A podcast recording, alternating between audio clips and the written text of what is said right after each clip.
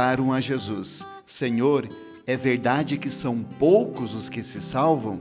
Jesus respondeu: Fazei todo o esforço possível para entrar pela porta estreita. Como viver esse evangelho no dia de hoje? Na vida existe de forma figurada a porta estreita e a porta larga. Porta larga é a vida nas costas dos outros e às custas dos outros. Vida solta, largada, relaxada, vida dos instintos, dos vícios, da perversão, da falsidade, dos exageros, do dinheiro conseguido por meio do pecado.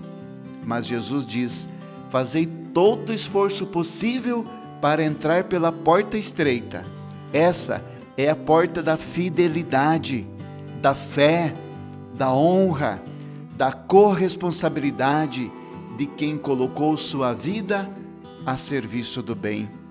É claro que os dois modos de viver desembocam em destinos diferentes.